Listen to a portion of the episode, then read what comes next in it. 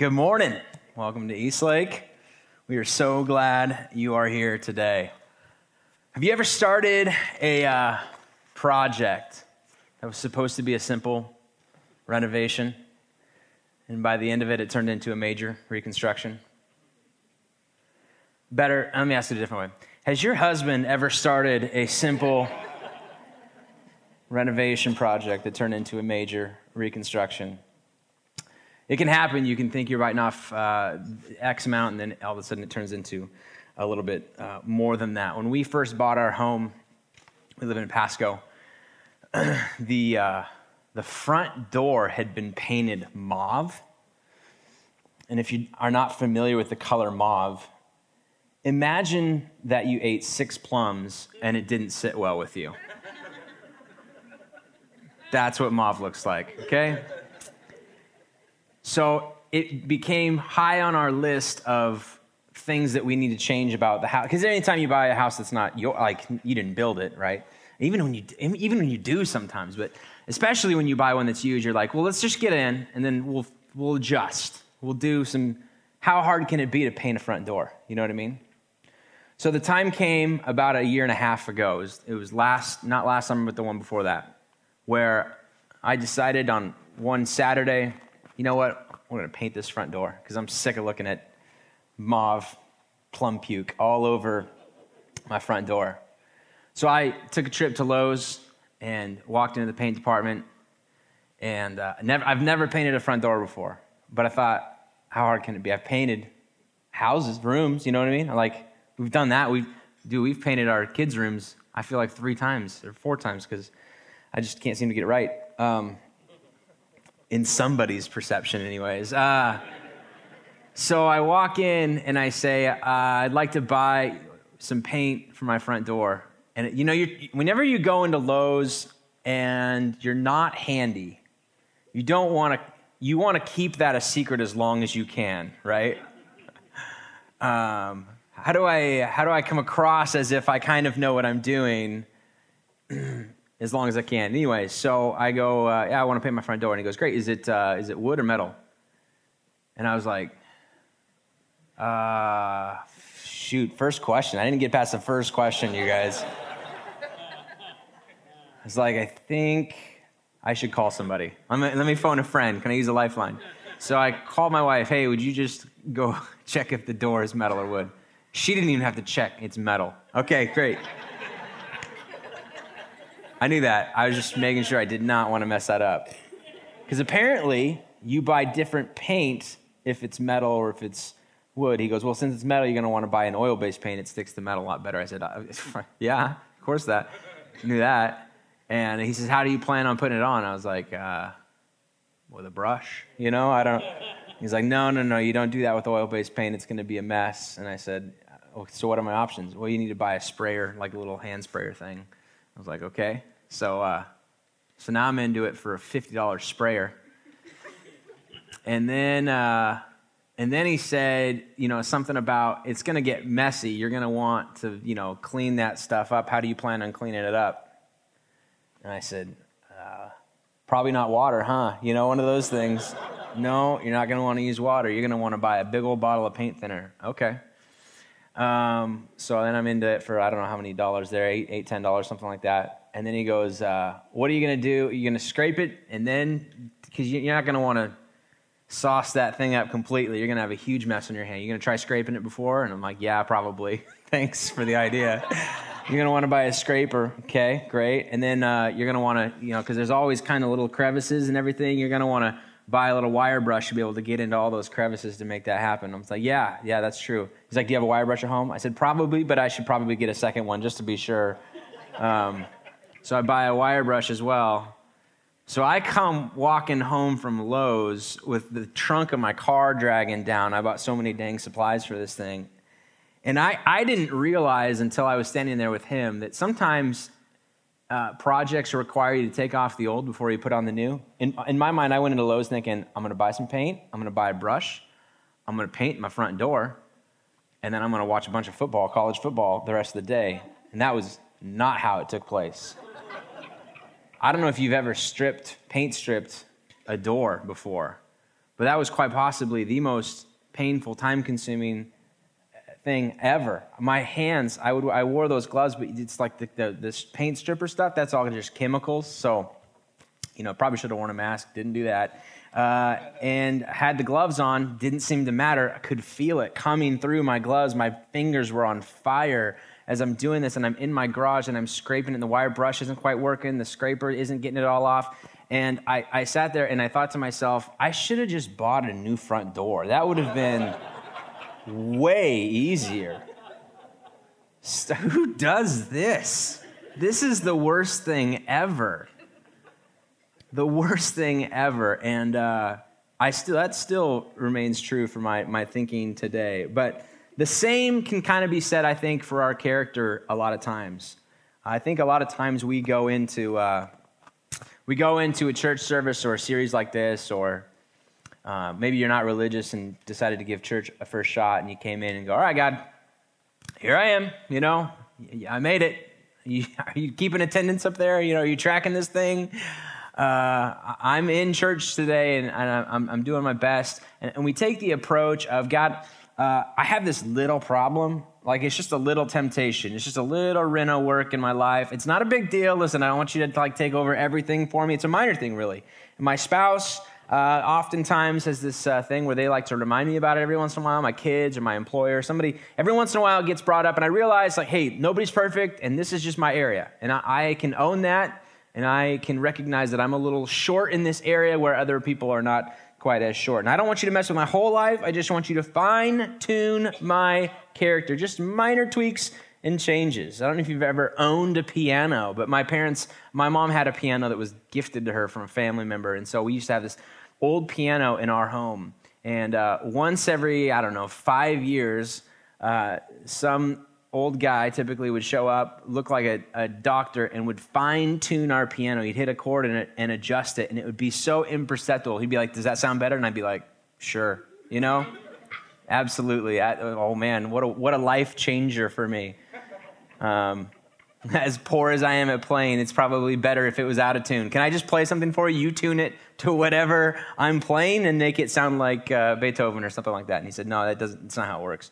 So, but that's kind of how we kind of approach God sometimes with kind of our flaws and our shortcomings and our character. Like we would say, it's a good thing I'm in church. I got some fine tuning I need to do. It's my weekly checkup. I go once a week and just kind of a little more grace, a little more humility, a little less jealousy, a little less anger, a little less bitterness, a little bit more, this and that and there. But it's not much. We think we just need fine-tuning. And we would say things like, I know this. I'm not always as honest as I could be. I don't always handle my finances exactly right. My thought life isn't exactly perfect. And we live in a culture where it almost feels like it's changed a little bit. I've been reading this book by David Brooks. I mentioned it in week one of this series, but it's called The Road to Character, and he says, we've gone from a mentality of little me, like an awareness of our humility. Humility came easy when you recognized your flaws and when you owned up to your flaws. And you go, hey, whoa. I am a flawed type of person. You're working with crooked timber here, right? This crooked timber is no piece of wood is ever perfect, but yet you can still kind of make it work. Listen, every single one of us, and for a long time in our era, was going, not perfect, but willing to give you what I got, right? Ownership of flaws. And now it's kind of changing from little me to now big me, into where we feel like we operate in an era of authenticity, where if we can just be more of our true self, there exists inside of each of us some sort of a, Charles Taylor calls it a golden figure that can be trusted, a piece of ourself that is inherently good. That's the difference. We used to go, I think if I was left by myself, I'm probably inherently flawed. But today we're more inclined to think of ourselves as inherently good if you'll just give us the chance. When I read books and theology stuff about Christianity throughout the ages, what I find out is a lot of times it was very negative on the human status as beings, as rational beings. Like it kind of makes me angry how negative it feels. Like maybe you've been a part of a church before where the pastor just railed on everybody every single week. You're bad. Listen, you and of yourself, your sinful nature is terrible. If you were left by yourself, destruction. But at the very end, he'd throw in this like, but God has a plan for you. And then we pray and dismiss. It was like 90 minutes of terrible, angry stuff. And then a few minutes at the end of like, but there's grace involved in it, right? So I've always kind of leaned, even in my personal self, towards believing people are inherently good. Like if you give people enough time, there is goodness in the world, Frodo, and I can feel it, you know, that kind of thing. And while I think that this pendulum swing towards inherently good is kind of healthy in some different areas, right? I think that people can be good. I think that what we've lost in that is a real sense of an awareness of our shortcomings, embracing our faults, recognizing that our character needs work, that we don't need fine-tuning, but we need something more than that. So in Scripture, what happens over and over again is Paul talks about, Paul is the guy who started a bunch of churches and wrote a bunch of letters, and a lot of it's collected for us in the form of the New Testament. And he uses language constantly about a new life in Christ. When he describes baptism, he describes water baptism, which is one of the sacraments of the church, right? You've been a part of a church before. There's a big horse trough or pool or hot tub or something like that. Jacuzzi for Jesus, what we used to call it. And so then it would be representative of I'm dying to my old self and rising to new life in Christ, which is very different from come and try something a little bit different this week in your life and see how it works for you and then come back. It was much more dramatic, much more of a life change. And when Paul talks about in Scripture, the technical term is called regeneration or being born in Christ or born again. You've probably heard that word before, being born again. What he's trying to insinuate over and over again, the language is very much not tweaking, but like complete overhaul with something. It's not worth really my time to tweak you. What you need is an overhaul. What you need is new life in Christ. He's more interested in demolition and reconstruction from the ground up than minor tweaks and changes. So I think we said that this is important to talk about because we've seen a culture where character, like, dude, we live in a culture right now. Think about the last couple of weeks, the stuff that's hit the news in terms of a lack of character. When it comes to the thought of I'm sort of a little bit flawed, then in the ethos of that kind of a society, the big ills of society are structural, like society structural, like racism and oppression and marginalization. When there's not that much wrong with me, I'm more likely to point to the major faults that are happening that are impersonal, that are external to me. But when I start with, I'm deeply flawed, I need new life in Christ, I need this, then we're more likely to go with character. So as a result of this, we've seen this week some mostly men, all men, I don't know, anyways, destroy their vocation, their political future, probably some of their family life, because of a lack of character. And I would guess that most of them, if not all of them, were at least on the path. They got into politics or they got into to media or Hollywood or whatever to make a difference in the world and to be a voice of reason and to be something great and to really address some of the ills of society, regardless of what political aisle, you know, because the topics then change or whatever. Like from a public standpoint, from an external standpoint, that's where the problem exists, and they maintained on that. But what they forgot or what they didn't understand or failed to understand or failed to remember is that your character structures your ability to even have anything to say about those types of things. And when you sweep that out from under you, it's like kicking the legs out underneath your chair. Don't be surprised when it all comes crashing down and you no longer have a job or a platform to speak into the ills of society that we can agree on, but you don't have the character to say anything. Your word means nothing now because you've lost your character. You've lost your moral authority on any of that. See, that's what we kind of miss sometimes. And so we felt like, man, a series on character, listen, we started planning this way before we knew any of this stuff was going to hit the roof. It just feels like timing for us.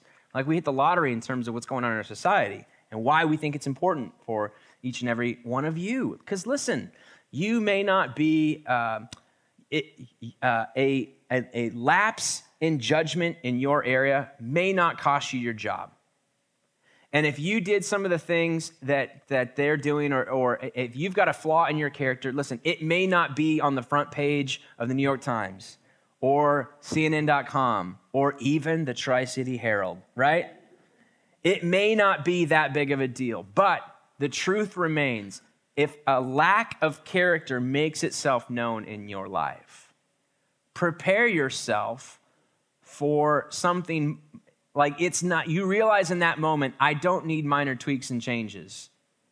It's bigger than that. It's way bigger than that. So we define character in this way. Week one, it's the will to do what's right as God defines right regardless of the cost. The will to do what's right as God defines right regardless of the cost. Now, listen, if you're not a Christian, then you can take out that middle word, that middle part, because I even put it in like little dashes because I realized Christians gather their sense of morality from what we feel like God has called us to do. Now, if you're not a Christian, then that rule kind of doesn't apply to you. So you have to define right based on some other realm of doing it, which is fine. There's tons of ethics. There's tons of books on ethics and morality in our culture, and a lot of times it's based on if everybody had full knowledge of what you were doing, would you be proud of still doing it? That seems to be what is right in culture. But for us as Christians, if you call yourself a Christian, it goes even a step further.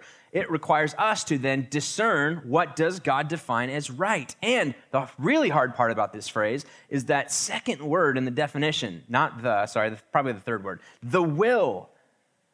The will. God, give me the will to do what is right. Because sometimes I'm motivated to do the right thing in the situation, but only because I don't want to get caught. Only because I know if I get caught, then everything's screwed. But if you could give me the will, the want, the desire to do the right thing regardless of the cost as it's defined by you, that would be a person of character. That would be a person who you could respect, and his or her voice on moral authority or moral issues would carry weight with each of us. And that will cannot be acquired through trying harder.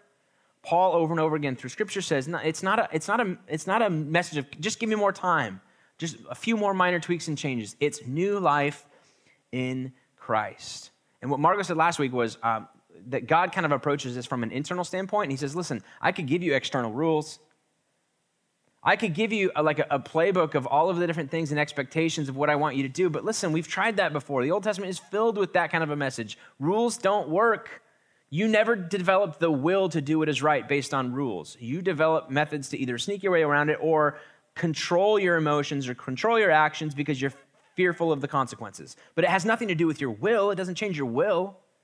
I want to change your will. And in order to do that, I've got to do something different. So Paul describes it in Romans chapter 12. He says, therefore, don't conform any longer to the patterns of this world, but be transformed by the renewing of your mind, the renewing of your mind. That's what I want to do with you. I want you to renew your mind, because when your mind is right, then your will falls into place, and I don't have to deal with external structures. So renewal is basically a two-step process, as I figured out with my little door project that I do. You take out the old, you take off the old, and you put on the new.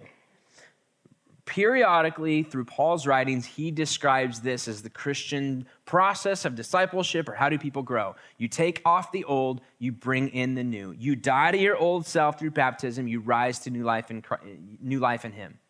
Take off the old, you put on the new. You strip away the lies and you replace it with truth. So I want to read for you a quick passage that Paul writes again, a different letter this time, not to the church in Rome, but this time to a church in Colossae. It's called the book of Colossians, or the letter to the Colossians is what it looks like in your New Testament.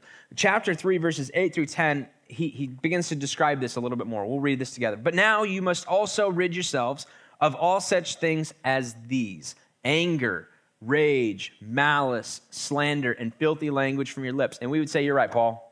I need to do a better job at that. Listen, it's really frustrating to watch the Seahawks not score in the first quarter for multiple games in a row or do injuries. And there have been some foul things, that a filthy language that have come out of my lips. And I apologize, and I feel bad about it. But if Daryl Bevel would start... Anyways, all right. Do not lie to each other, since you have taken off your old self with its practices and have put on the new self. He's saying this to a group of Christians and describing to them what has already taken place in them. But we know that there were definitely some people who read this, who like us read this and go, man, it doesn't sometimes feel like I've fully died to my old self and put on my new self. Like I want that. Like I feel like I've crossed that line. I feel like in a moment I've realized this, I want my life to be patterned after following in the footsteps of Jesus. That seems like the best option for me. Of all the different options that I have, I've tried the whole living for myself thing, and that just seems to be deflating and dispiriting, and I'm not in it anymore. I want to do more with my life. I want to respond to the grace that has been given to me. And yet I find myself doing the things that I don't want to do and not doing the things I know I should do. Romans chapter 7, right? Help me. He's really speaking into this, probably knowing tongue in cheek that they haven't fully done this, and we haven't fully done this. But this is what he wants. This is what is expected of us or desired from us. Taking off your old self with its practices and put on the new self, which is, this is his key. This is the part where it's like, oh, okay, now I see how this fits. Which is being, actively being, not has been, but being, currently taking place. This is the process by which I'm living my life. I'm being renewed in what? Knowledge, in the image of its creator. I'm being renewed in my knowledge. In other words, you can't live the way you used to live. Why not? Because you're not the person you used to be anymore.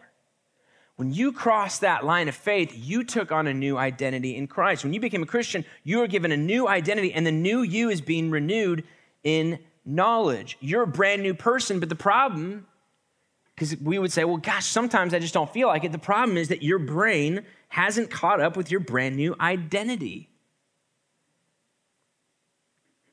I don't feel very new, and I got to be honest, sometimes I don't act very new. Our actions sometimes need to catch up with our newfound identity. So there's 2 more weeks left in the series, today and next week. These 2, we're going to talk about taking off the old and putting on the new. Taking off the old, putting on the new. And we're going to drive through this real slowly today. First part of this, if you're taking notes or if you want to text the word notes to the thing on the back of the note sheet, you can see them there. But our beliefs shape, they don't control our attitudes and our actions. Our beliefs shape, but they do not control. They do have an influence, a heavy influence. Another word is they fuel our actions and our attitudes, but they do not control them. All right, your beliefs about me as a pastor shape how you treat me. For those of you who don't know me, who come from another church experience, if it was positive, you probably have a positive outlook on a pastor. If it was negative, if you've never been a part of a church before and all you've read about are the pastors who show up in the newspaper, because you know why they show up in the newspaper, right? So you're skeptical of me, which rightfully so, you should be. That's where your knowledge of me is at, all right? Hopefully, over time, as you get to know me or get to know people, your attitudes and perceptions and actions towards them change. If you hang out with my mother-in-law, you'll begin to like me more because she speaks so highly of me, or my mom, or whatever, right? What you believe about God, sex, money, love, work, parents, school, it all is shaped by what you currently believe about them. Your attitudes and your experience with them shape it, and it influences your actions and what you believe is right or wrong in those different areas. If you parents of teenage kids or students or whatever, your attitudes and your actions towards your parents changed when your kids became teenagers, didn't they? Because you realize what a handful they are. And you realize I was probably worse than my kids. You go, and so you... At some point, you called your dad up or mom up and said, Mom, thank you.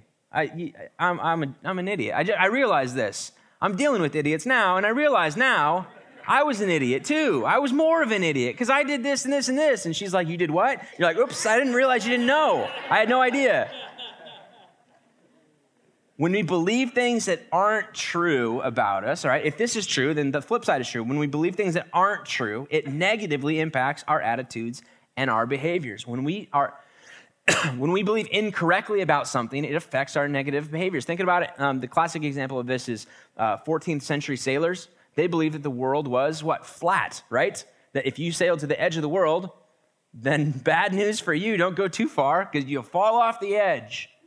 And it affected the way that they sailed. They stayed very close to land and did not explore very far for fear, because it affected their fears on this. It impacted their behavior. Christopher Columbus then came along, and the legend of the story and how it goes is that he was sitting there eating an apple, and a butterfly or a bug or something flew on this thing, and it began to crawl on the back side of the apple. And the last thing that he saw of that bug before it crossed the other side was the very tip of its wing. And he goes, man, that's kind of what it looks like when a ship sails over the horizon, that it's just a tip of, that it slowly becomes this, and all of a sudden it disappears on the horizon. He's like, perhaps the world is round. Change his perception on it, change his actions as a result of it, and as a consequence, you and I get a Monday off now every year or so. That's what happens. As long as you and I believing incorrectly about God, it's going to shape our attitudes and it's going to shape our behavior. We live in a world that specializes in marketing misinformation, about God, sex, money, and love. And I really do think that God is sitting there going, dude, as you believe correctly, your resistance to my will for your life will diminish. That perhaps this process of renewing our mind and growing our knowledge so that our actions catch up to our new life, or our mind catches up to this new identity in Christ, perhaps we need to expose some of the lies that we believe currently. Now, I'm going to say a few of them, and you're going to be like, I don't believe that. Like, when I verbalize it, you're going to be like, no, I don't believe that. And I would say the title of this series is Louder Than Words, right? Louder Than Words. Your actions always speak louder than words. Don't tell me what you believe. Show me how you live your life. That tells me what you believe. And what I'm going to say is, when we live our lives in a certain way, it reveals that we believe a lie about ourselves, and we believe a lie about God and about sex and about money and about church and about pastors and about everything that affects the way, sometimes negatively, sometimes positively, right? Affects the way that we live. So I'm going to give you a couple. Lies we believe. You must be beautiful to be lovable. We are constantly inundated with this, specifically women. In order to be lovable, you must be beautiful. For others of us, accomplishment equals success. Every day, day in and day out, for those of you who are type A, who are very career-oriented, achievement or accomplishment equals success. These are lies that have been, and we've talked about this before. We've done plenty of series on this stuff, but we believe these lies, and it begins to shape the way that we treat our family, the way that we prioritize our work life over our family life and our balanced life.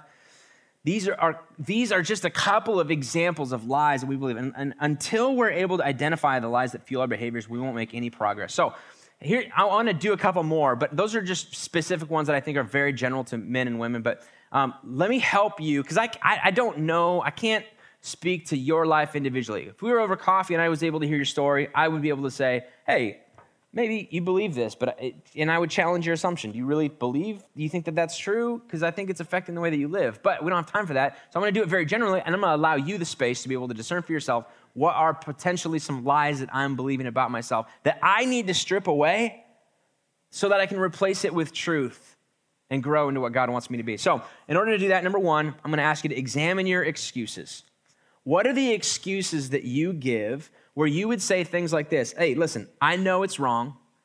I know it's a lapse in judgment. I know it's probably bad character, but I'm going to do it anyway because ... fill in the blank.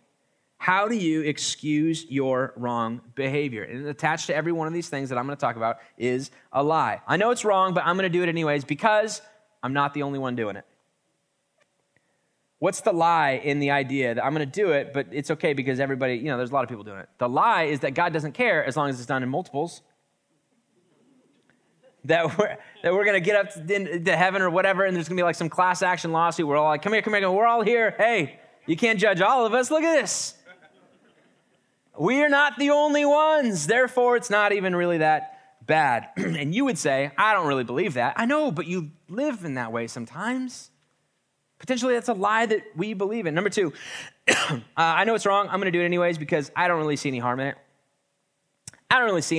I mean, like, I thought through it, and I think I'm all right. I think I'm okay. And the lie that we believe there is if you don't see any harm in it, there must not be any. Which is essentially the fact that you've confused yourself for God, right? I don't see any harm in it, so I'm probably good. Well, yeah, but you're not God. Like, you don't get to determine that. Like, you sometimes don't see it because we're so blinded to ourselves. I know it's wrong. I'm going to do it anyways because I love him or I love her. But I love him. I love her. And the lie there is that love takes precedence over obedience. Love alone is not a good enough reason. Listen, our culture really has this jacked up. This is a huge misinformation lie, I really think, in our culture. But you can do anything in the name of love. Well, you know, I love. There's some love there. So love is love. So I'm going to choose to do this. And for those of you who are parents of teenagers or college kids, like, you see this, you are going to respond to that lie most passionately when it's your kid who's using this excuse to do something. You're like, no, that's stupid. Don't do that. Hey, wait. Focus here. Listen, love's not enough. And they're like, but you do it, but you say that. And you're like, you got me. And then it falls into that, but we don't do it alone. I wasn't the only one doing it. Anyways. This is a funny one, but this comes out of me. I used to be a youth pastor, and so this was a lot more relevant then. It probably won't be as relevant now, but I know it's wrong. I'm going to do it anyways because I don't listen to the words, right? It's just the beat. I love the beat, man. Do you realize it disparages women, talks about drugs, and yeah. I couldn't even write down the lyrics. I have no idea what it's saying. The lie there is I can listen to things over and over and over and over and over again and memorize it really and not have effect on me. That's the lie that you believe. Or this one's good too. I know it's wrong. I'm going to do it anyways because he deserves it or she deserves it. It's wrong. And it's probably more of a revenge bit, but I'm going to do it anyways because he deserves it. And the lie there is that I need to treat people the way that they deserve to be treated. And God doesn't do that for us. He doesn't do that for you. These lies are like unfounded fears. And if you could examine your excuses once in a while, and you know it's wrong, but I'm going to do it, and here's why. And if you could go, okay, in the silence of your own mind, right? What is the lie that I'm believing here? If you could take that one step, you would begin to expose the lie. And when you expose the lie of something, it removes the fear or the pain of it involved in it, right? I mean, as a kid, remember when you thought that there was something in your closet and your mom and dad turned on the light and you're like, oh, there's no fear there. There's nothing there. The light, when it actually reveals what's actually going on or actually there, removes its inability to affect us or have influence over us. When you can expose the lie, oh, this is actually what I'm believing. When I act in this way, when I respond in this way, what it's revealing to me is that I'm not in control of this. That I'm missing this. That I'm believing a lie about something. I need to replace it with the truth. Number two is this: examine the areas in your life where you tend to overreact. When it comes to character, and you and I want to be a person of character. I want to be somebody who has the internal self in order, so that, you know, whatever comes, that there's support system there to be able to make it happen so that it doesn't fall apart immediately because of a stupid lapse of judgment. Number two is examine the areas of your life where you tend to overreact. We all have areas in our life where the topic gets brought up, and whether it's the political season on Facebook or Twitter or whatever, or just conversations, or it's a family, it's a hot button thing, and we're coming to Thanksgiving, and so you know it's coming up at dinner. You know what I mean? Like, you're literally dreading those 2 hours at the family's house because you know there's going to be something said that the people who know you best know exactly the angle at which to poke and prod and poke the button and do the things. And And we tend to overreact in that area. And someone brings it up and your blood starts to boil and you begin to have, it's like in those moments, it's really hard to have genuine conversations because everything turns cynical. Everything turns sarcastic. We begin to use hyperbole and all kinds of, yeah, well, what abouts? And all of a sudden, it's just like this massive fight. There's two common causes of overreaction, fear and pain. And by pain, I mean emotional pain. We're fearful of something. And so we tend to overreact in that area because we've been hurt in the past as a result of it. So what are those areas? What's that something that when it occurs in you and it occurs in me, we tend to lash out in such a way that we're not really proud of it after the fact? We get in the car on the drive home, your husband or your wife turns to you and goes, "What was that about? What was that about?" I've been believing a lie about something in my life, about something that was done to me or said to me, or I'm fearful about what could happen. And I need to stop and I need to take an evaluation of my life and begin to not allow that to space and work on God. I'm renewing my mind in this area so that I don't believe that anymore, and I may not react in that way anymore. Last but not least, examine your recurring temptations or besetting sin. What is the thing that is constantly nagging at you? What is the thing that you just can't get rid of? What is the thing that you're not proud of it? And there are a couple people maybe in your life that know about it, and you've got most of your house in order, most of your life in order, and yet there's just something. I just can't shake it. I can't get past it. I've done everything I can. We say those words. I've done everything I can. It's not my fault anymore. It's out of my hands. We believe that. We've behind these temptations is a lie that we've chosen to believe, that we've done everything that we can, that it's not our fault, that there was something that happened to us. We fall into this trap. And so often, I think that what Paul is trying to illustrate in this, and he speaks it into the future, is God, take off that old self, put on this new life in Christ. Your mind needs to catch up to your new identity. And in order to do that, sometimes it takes a reevaluation of the things that we believe are right and wrong. One of my favorite proverbs are a great. I'm going to give you a memory verse today. We don't usually do this. This is what we usually do with the kids. All your kids come home and they practice these memory verses, and you feel bad because they're like, your kids know more Bible than you do, right? So here's your chance to catch up with them this week. All right, Proverbs chapter 30, verse 8. There's two parts of this. The second part, you wouldn't like it, so I just left it out. But here's the first part. Keep falsehood and lies far from me. The phrase, the actual part at the beginning is, God, there's two things I ask before I die.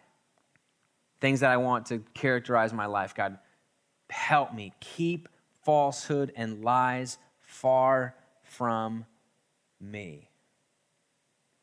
As a Christian, as we are growing into our faith and as we become more and more mature in our walk with Christ, there are going to be lies that we didn't even know we believed become exposed. And then once we understand it as a lie, then we can move forward in truth. And early on, we may resist. And here's the funny thing about Eastlake. We have always constantly tried to be a church where there's just like, hey, the bar of entry is like crazy low. I don't care if you stumbled in here. You know, you're welcome here. I don't care what your breath smells like. You know, we're glad that you're here. And for a lot of people from other churches, or a church that I grew up, I won't say other churches to say this, but the churches that I grew up in, it was like, well, they better figure it out quick. There's like a countdown clock before you figure out. And there's a lot of judgment in that way. And we've opted for grace because, one, we're all broken. We live in that we're aware of our own lack of character. And we operate with the sense that I think God's Spirit works in revealing lies that we have believed into becoming truth. And once that revelation has been made to us, then we move forward with truth and we become more and more and more in the likeness of our Son, of God's Son, Jesus Christ. And that is what discipleship has looked like. So my prayer for you, my prayer for myself is, God, keep falsehood and lies far from me. May I not fall into the trap of believing something that's a lie. Let's pray. Father, would you help us this week renew our minds by allowing us to really focus in on things that we are called to put off, long-held beliefs that we've fallen into the trap of thinking that we need kind of fine-tuning, and really the big moral ills of the world that happen in the structures of society rather than in ourselves. I pray that we would become internal looking. God, what do you want to do to shape me? What kind of lies am I believing? Where do you want to shine the light of truth in there and move me forward to be better able and better informed to follow in your will for my life? So give us the wisdom. That's a huge piece of today. Give us the wisdom to know what that looks like, the courage to act on it. In your name, amen.